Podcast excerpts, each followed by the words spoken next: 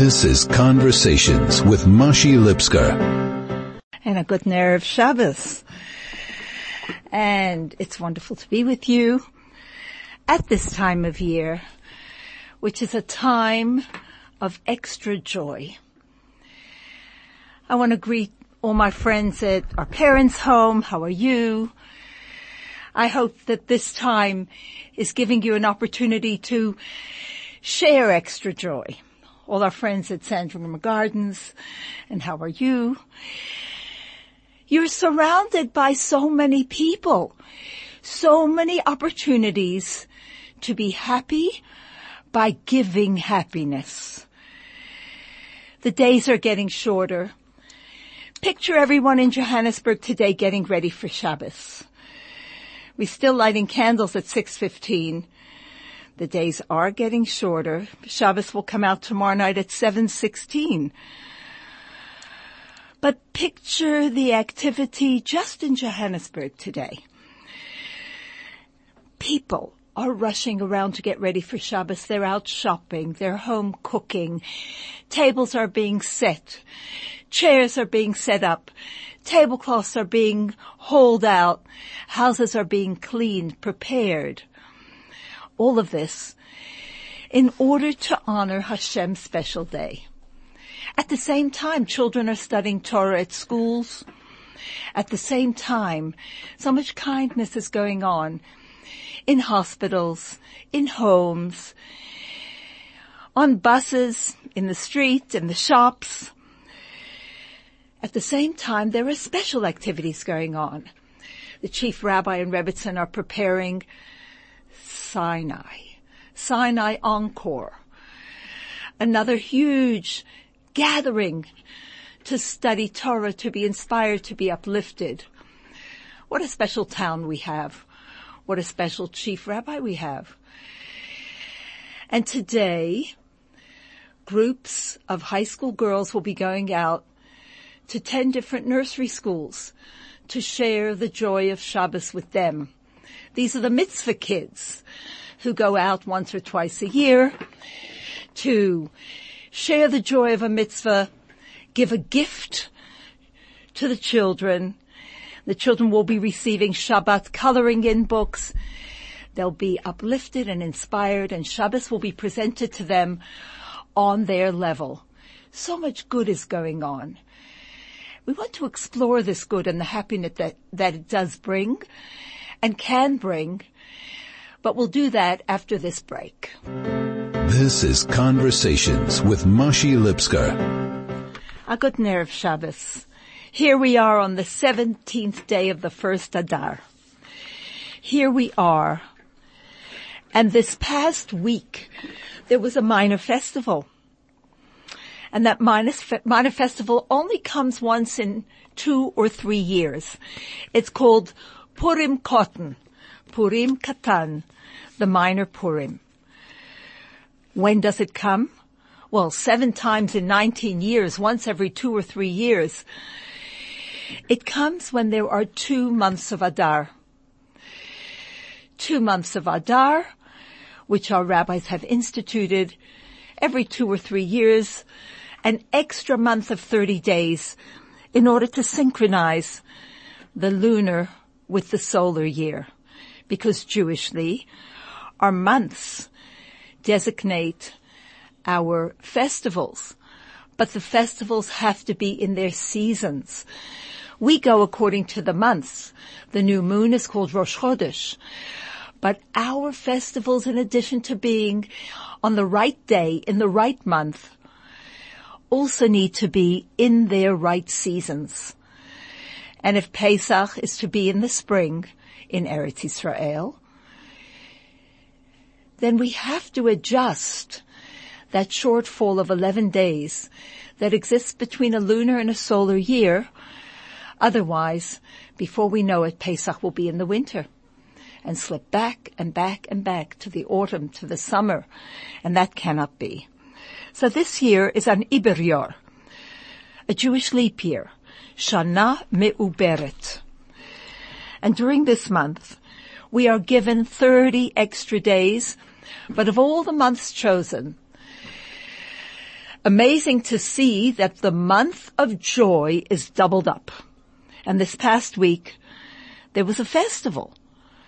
And a festival that comes exactly 30 days before Pesach.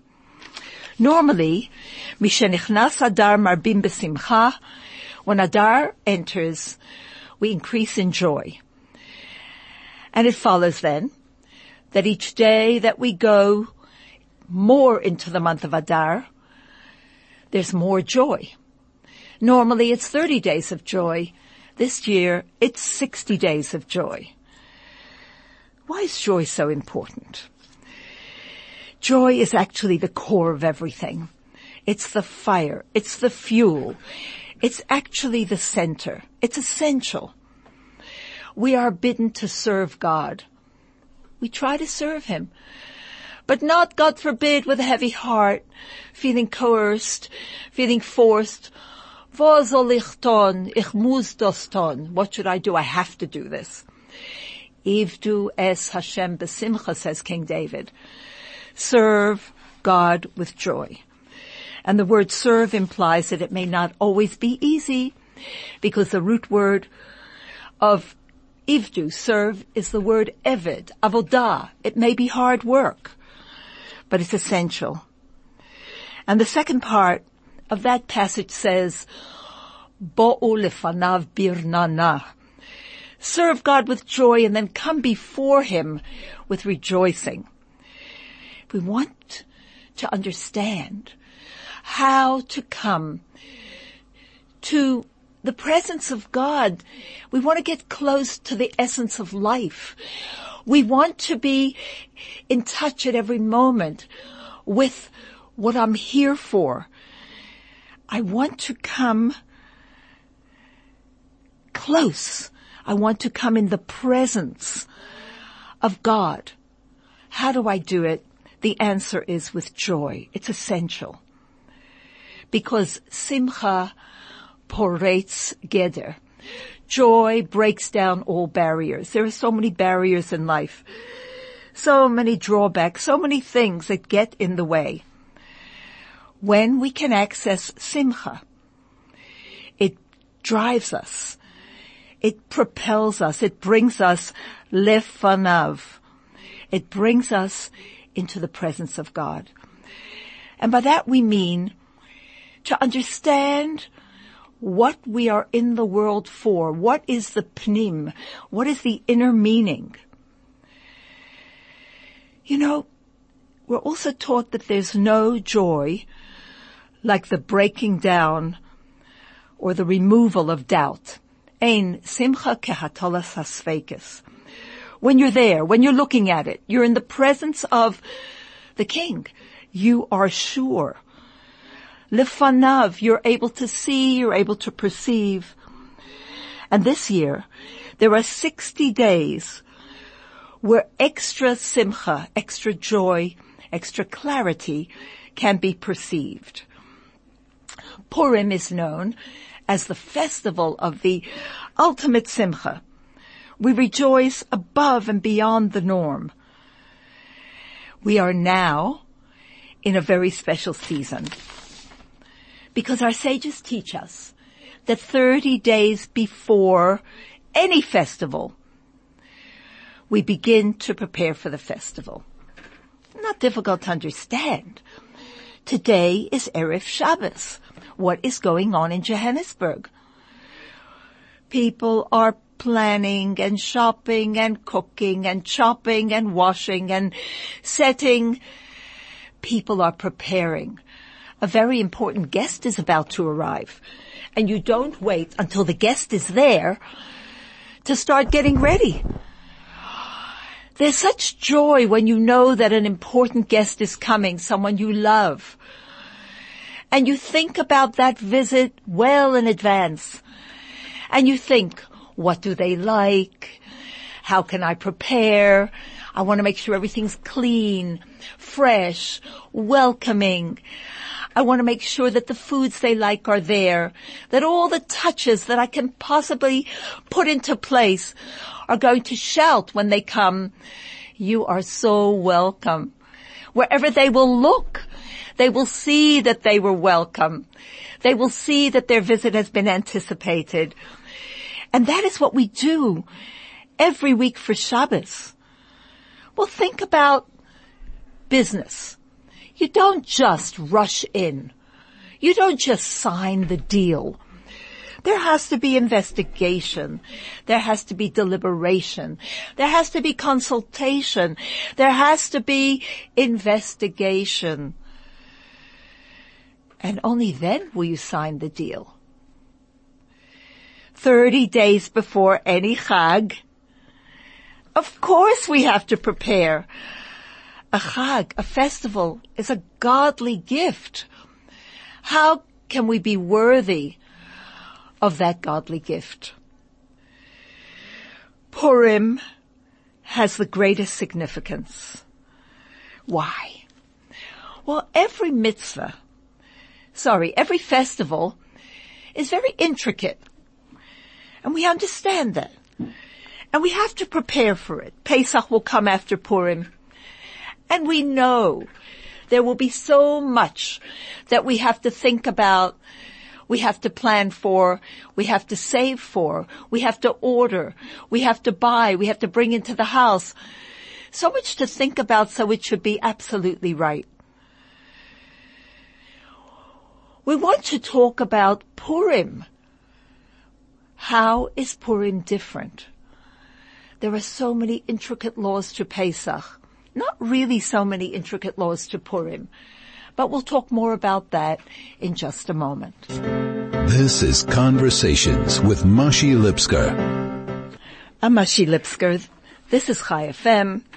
And we're talking about 30 days of preparation before any Chag, any festival. We know that the festival of Purim is approaching in less than 30 days now. How do we prepare? When we think of Pesach, there are so many intricate details. We must get matzah. And there are levels and degrees of getting better and better matzah. There's matzah that's made by machine. There's matzah that's made by hand. There's matzah that's made from flour that's called flour that's shmura, but it's made on a machine. And we need to know that our minds and our hearts are focused because to keep Pesach properly requires preparation in the detail. We need to get wine. What kind of wine? We want to make sure everything's kosher on the highest level. We want to make sure that we clean properly. We want to make sure that we know what we're doing. What about Sukkot? Sukkot, there's a sukkah to build, two specifications. It says a kosher sukkah with the right schach for a roof. We want to get the arba minim, the four kinds, the etrog, the lulav, hadassim, aravot, and they must be kosher, etc., etc. How can we prepare for Purim? Is there a mitzvah that we should be preparing for now? Well, we could be preparing Hamantaschen and putting them in the freezer, but how? What is it written? What are the laws? If we look at the mitzvahs of the day of Purim, we find there are four important mitzvahs. We need to hear the Megillah twice, and we start Purim by hearing the Megillah. That's in the evening. It'll be Wednesday night, the 20th of March. We're going to hear it again in the morning or sometime during the day on the 21st of March, the Thursday. And at the end of the day, we're going to have a feast, Seudat Purim. Can we prepare for those now? There is something else, the other two mitzvahs, that actually give us the focus of the day we must give mishloach manot, shalach mones, give at least two ready-to-eat foods to a friend. And then, matanot la'evyonim, we must give to the poor, gifts to those who need. In other words, the importance of the day is actually, amazingly, the mitzvahs of the day to think about other people. That is really keeping Purim. And when we read the Megillah ahead of time, we actually prepare. Our minds get ready. We understand things from a different perspective. And after we hear the Megillah twice, we must give not only two ready to eat foods to one person, that's the bare bones of the mitzvah, but it really is to give to a friend with your whole heart. It really is to give to more than one friend. It's an expression of Ahavat Yisrael to see the other. And then to seek out people in need and to give to them. Only then do we have the Purim feast. So the importance of the day really is to give to others. It's a festival of reaching out. But you can't just wait until the day to think about to whom will I give and what will I give. You've got to plan it ahead of time. So now 30 days before the Chag and within the time of the 30 days, there's a special energy in the air. And that energy is an energy of transformation. That's the message of Purim. It's an energy of simcha. And the greatest simcha that we can have is when we do the will of Hashem. And the will of Hashem is expressed in the Torah and the central mitzvah is love your fellow as yourself. To really celebrate Purim, let's start preparing now to think of others, to plan. How many people am I going to make happy on Purim? That will fill me with joy because that fills Hashem with joy. And so, it is a time now not to think, well last year, yeah, I gave that one and that one, we'll do it again. Every year that God gives us in this world, we must do more and more we must appreciate the life that he gives us by filling it with more. If he gives you more, it's in order that you should give more. From Purim Katan, 30 days before, the joy is intensified. How do we prepare? We have to plan our Purim. How are we going to cause other people to rejoice? You know, the word katan, small. Very often we feel small. Purim katan, I feel like a child. What can I really do? What can I really change? People are suffering. Things are not the way they should be. The world is out of sync. I'm katan. However, we are only katan when we are not connected to the gadol. God is called the great light. And our mission in this world is to be a small light, a steady light. Because when we are a small light, we actually connect with the big light. Wherever we are. Hashem has set the stage. And what we need to do is to think, what can I do now to fulfill the reason for me being alive in either Torah study, prayer, or an active mitzvah. Whenever we do any of those things, those things are the will of Hashem. And when we do the will of Hashem, we are in front of Hashem. And Hashem comes and He blesses us. When He blesses us, He blesses us in all the things that we need we know we need so many things. When we do His will, He does our will. We may be small, but our light shines, connects to Hashem's light and to other lights. We can bring joy to people and that light that we bring to them reflects back to us as well.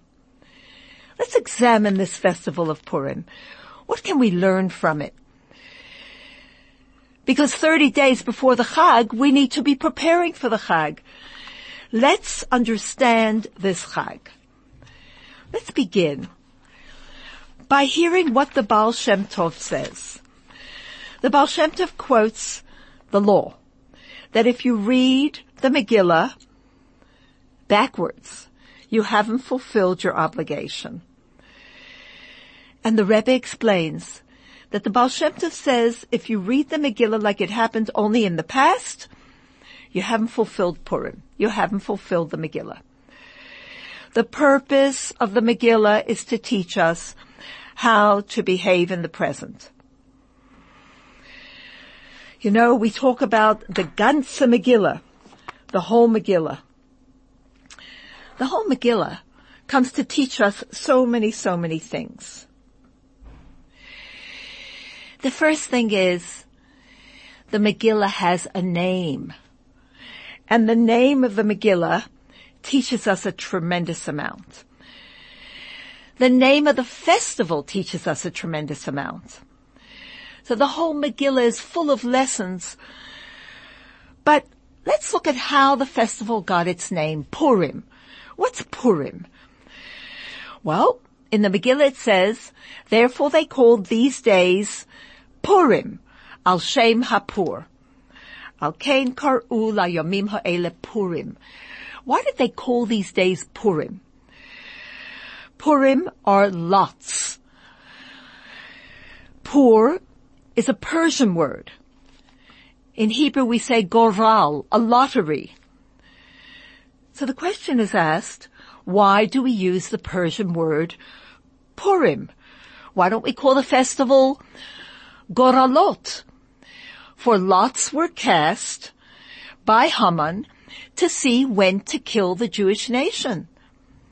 Every single festival that we have has a Hebrew name. Even Hanukkah, which is not in the Torah, but our rabbis enacted it, it also is called with a Hebrew name. So why call Purim Persian, in a Persian language?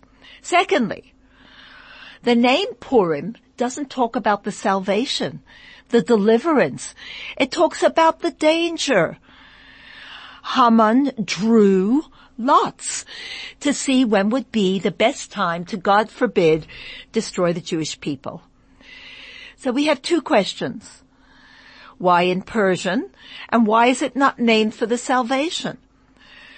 Thirdly, amazingly, of the 24 books of the Torah, God's name is missing. It's not in the Megillah. How could God's name be missing in the one of the books of the Holy Torah. A Jew constantly says God's name. How are you? Thank God. What's going on? Baruch Hashem. We're always saying Todah Lakel. Praise be the Lord. Thank God. So how can a whole book of the, of the holy writings be missing God's name? Three questions. But what's a name? A name conveys the essence a name sends out a message. What's the name of this book? It's called Megillat Esther, the scroll of Esther. Esther? What does Esther mean? Esther means hidden from the word lahastir, to hide. Megillat Esther, Megillah means Revelation, the Galot. Hmm, two opposites. The title of the book has two opposites together. It's called Megillat, the revelation of Esther, or revealing and hidden. In fact, the name of the festival also has two opposites. We know that Purim is the greatest celebration but the name talks about the decree, the lots that he drew. How can we call the greatest celebration joy that surpasses all joy? To the point where a person is so joyful that he celebrates without limits And yet, the name of the joyous, fest- joyous festival is the name of the decree. To understand all of these, let's look at the Megillah. Mordechai and Esther. Esther is the queen. Mordechai is her cousin. And Mordechai is an advisor in the court of the king. Mordechai and Esther hold the key to all of these contradictions. Let's look at the time that the Jews were in. At that time, the Jewish people had the greatest, most honored representatives serving in the royal court. Mordechai used to sit at the gate of the king. And our sages tell us in the Gemara that the king would consult with Mordechai for advice. And besides that, Mordechai had saved the king's life. And Esther, oh, she was the queen. She had found the grace and favor of King Ahasuerus more than all the other maidens. For years the king looked for a queen. Think about it. And finally, after hundreds and hundreds and hundreds of meetings, this woman immediately found grace and favor in his eyes. So on the face of it, when the Jews heard of the decree that Haman wanted to kill them all, they should have immediately sent these representatives to try and intercede with the king and influence the king to change the decree. However, we see that the very first thing that Mordechai does is to dress himself in sackcloth and put ashes on his head. Mordechai turns to repentance. Mordechai calls the Jews together and urges them as well to search within their hearts and to return to Hashem. And only after that did he send a message to Esther to go and plead with the king. Plead with the king to save the Jewish nation. Let's look at what Esther does. She gets this instruction from Mordechai and she doesn't go immediately to the king. The first thing she does is to tell Mordechai to gather all the Jews and have them fast and pray for three days and three nights. Hmm. In addition, Esther said she herself was going to fast. That's a hard one. Because when we first think about it, what would have seemed essential is for her to look beautiful, for her to find favor in the king's eyes. First of all, she's going in there against the law. It involved the risk of death because they had a, a, a, law and the Megillah tells us that whoever comes into the king's inner court who has not been called, he has one verdict and that is he would be executed. Esther couldn't be sure that the king would give her favor, that she would find favor in his eyes. In fact, 30 days had already passed since the king had summoned her. How could she even think of fasting for three days in a row? An act like that, well, in the normal course of events, would cause her beauty to fade. She'd be pale, she'd be weak, she wouldn't look so good. How in the world could she even think of doing this? We'll be right back after this. Please stand by. This is Conversations with Mashi Lipsker. I'm Mashi Lipsker. Delighted to be talking to you in these 30 days of preparation to Purim about Purim.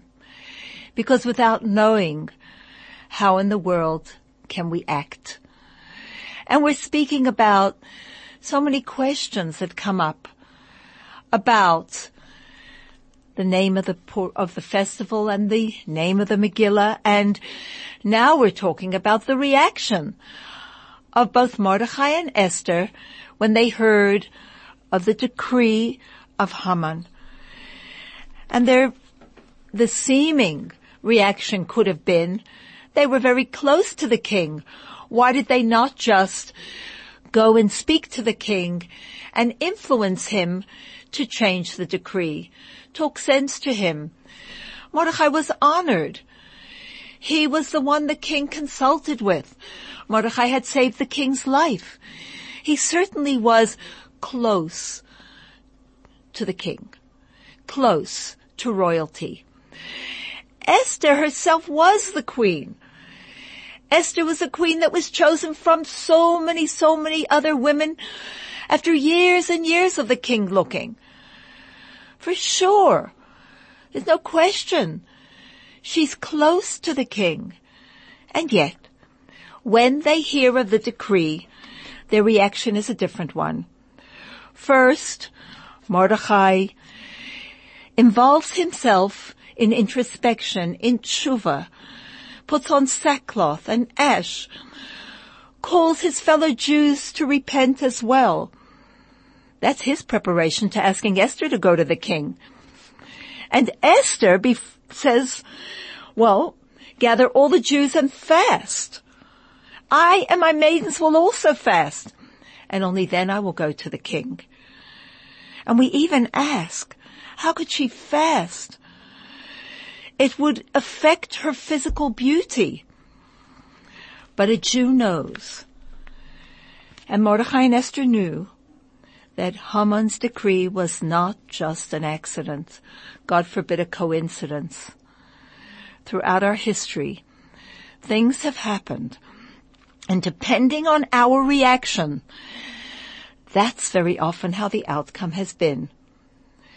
Mordechai and Esther knew that the decree against the Jews was a consequence, a consequence of failing within the people themselves. Some sort of failings had led heaven to allow this decree to become manifest on earth. And we have a rule. We cannot completely remove an effect without destroying the cause. So when it came to this decree, which was the effect of some sort of cause, their first action was to call upon the people and themselves to repent, to fast. And the truth is that fasting was not just a random kind of call. It actually focused on the specific sin that had to be fixed. Because the Medrash tells us that when Esther says, and they shall fast for me and neither eat nor drink, the Medrash says that Esther in effect was saying, you are fasting because you have eaten and drunk at the feast of Achashverosh. Ah, identifying the cause. Nothing happens randomly. These are not accidents, events, incidents of history. And only then, after the fasting, after the prayer, only then would Esther go to Achashverosh and ask him to annul the decree. So what is the juxtaposition of what's happening here? Hashem wants to bless us. He wants to give us good. But the rule in this world is that he wants to bless us b'chol asher taseh, in all that you do through the natural means. Going to Achashverosh was just a way of allowing Hashem's deliverance to be achieved through natural means.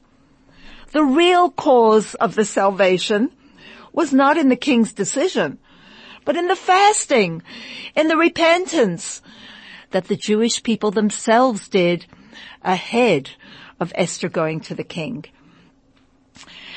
And so, even though Mordechai and Esther did use natural means, the emphasis was on seeing what is the underlying spiritual cause and addressing that cause and only afterwards doing something in the natural to allow God's blessing to flow into this world through a natural way.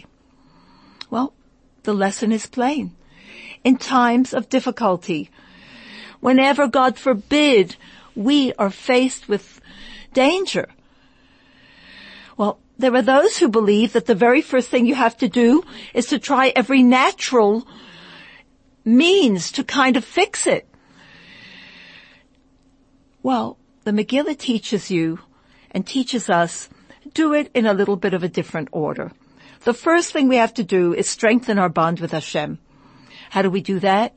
Through studying His Torah and through keeping His mitzvahs. Extra Torah, extra mitzvahs. And only then we must do something normal or natural. Find a physical channel through which the deliverance can flow. And you know, when we go about it in that order, that kind of behavior, it brings a miracle. It will be revealed perhaps in a physical way, in a natural way. But this is the way that you get a miracle. It's like writing a check. It's no use to write the check if you haven't put money in the bank first. The funds in the bank. Those are the spiritual acts. Each one of us essentially knows that we are linked to Hashem and that Hashem is not tied down to the rules of nature. Even though he will send his blessings in a natural way, through a natural messenger. We have to prepare that channel, but only after we look for spiritual strengthening. Yes, it says God will bless you in all that you do, but that's only the channel. The main aim has to be that we prepare to receive God's blessings through studying the Torah and fulfilling His mitzvahs. Wow, that's the story of Purim. And we might think that that happened long ago and in the time of Egypt and in the time of Hanukkah and in the story of Purim. Well, God's presence was maybe more revealed at that time, but in our time, the time of exile, instead of God's revelation, it's one difficulty after another. It's called Choshech Kaful Umachupol. It's a doubled and redoubled darkness. And one could think that in these times, Hashem has just given over his divine providence into the natural law, into the realm of things just go the way they go. The plants you, the seeds you sow, those are the plants you reap. Purim comes to say no. First of all, the miracle of Purim took place when it was so dark. The temple was destroyed. The Jews were scattered. They were dispersed amongst all the nations. And the truth is, the exile continued after the story of Purim. But we have to see how did the salvation come. It came not through natural causes, but through the Jews fasting for three days and three nights. And that explains why Purim is really about concealment. You know, we dress up on Purim, we hide our faces because God's name is not mentioned in the Megillah, but the festival is hidden inside its Persian name. It's named after the decree of Haman and of course, if the Megillah doesn't have God's name in it, it seems like, God forbid, God wasn't there. But that's only to bring home the truth that even if it seems that way, a Jew is not tied down to the laws of nature. In everything a Jew does, b'chol asher whether I'm doing a mitzvah, that's my spiritual service, or I'm dealing with a fellow Jew, or even I'm dealing in the secular world. I am a Jew. Even if I'm being forced to speak another language, Purim. Even if I live in a time when decrees are being issued against me. Even when God's name is not seen. My modus operandi, the way I approach everything. When I see a difficulty, I strengthen myself in Torah and mitzvahs. I give more tzedakah. I reach out to another Jew. I strengthen my bond with God through studying His Torah. Here comes Sinai and Daba. I strengthen my bond with Hashem by raising my standards of mitzvahs, by teaching others, by giving a coin to tzedakah, by raising my standard of kashrut. Any one of those becomes a vessel for blessing. And then I do something in the natural order, in order that God's blessing, which I merited through my spiritual preparation, will now flow through the seeming nature, which is also a creation of God. In fact, in the deepest concealment, that's where you find the greatest revelation. Look at the name of the Megillah, Megillat Esther. Next to Esther, which is hidden, is Megillah, revealed. In the lottery, which seems to be random, that's Purim, is found a symbol for the unpredictable, the supernatural, the miracle. And our sages asked, where do we find a source for Esther in the Torah? In the place where God says, and I will hide, yes, hide my face on that day. Hashem is saying, even when my face is hidden, you can still reach I, Anochi. That's the name of God that is beyond all names. Anochi Misha Anochi. Hahu. And I will doubly hide my face on that day. And through approaching Hashem with this formula, we reach the highest level of God, God beyond all names. And we have a teaching that every redemption gives strength for future redemption. We had Purim Katan. We're preparing for the regular Purim. One month after that is Pesach. Each one of these are stages in redemption.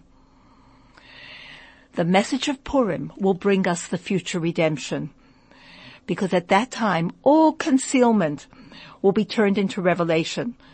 We're told that Laila Kayom Yoir, night will shine like day. How often is it that we yearn for there to be some light in our lives, for there to be joy in our lives? And the answer is an extra mitzvah. When we strengthen our bond with Hashem, amazing, amazing blessings come our way. May we all merit to celebrate this Shabbos, the 18th day of the month of the first Adar, with added simcha, with added joy, and to make sure to remember, we must begin to prepare for Purim by thinking and planning and preparing as to how we're going to bring true joy to others. A guten Shabbos.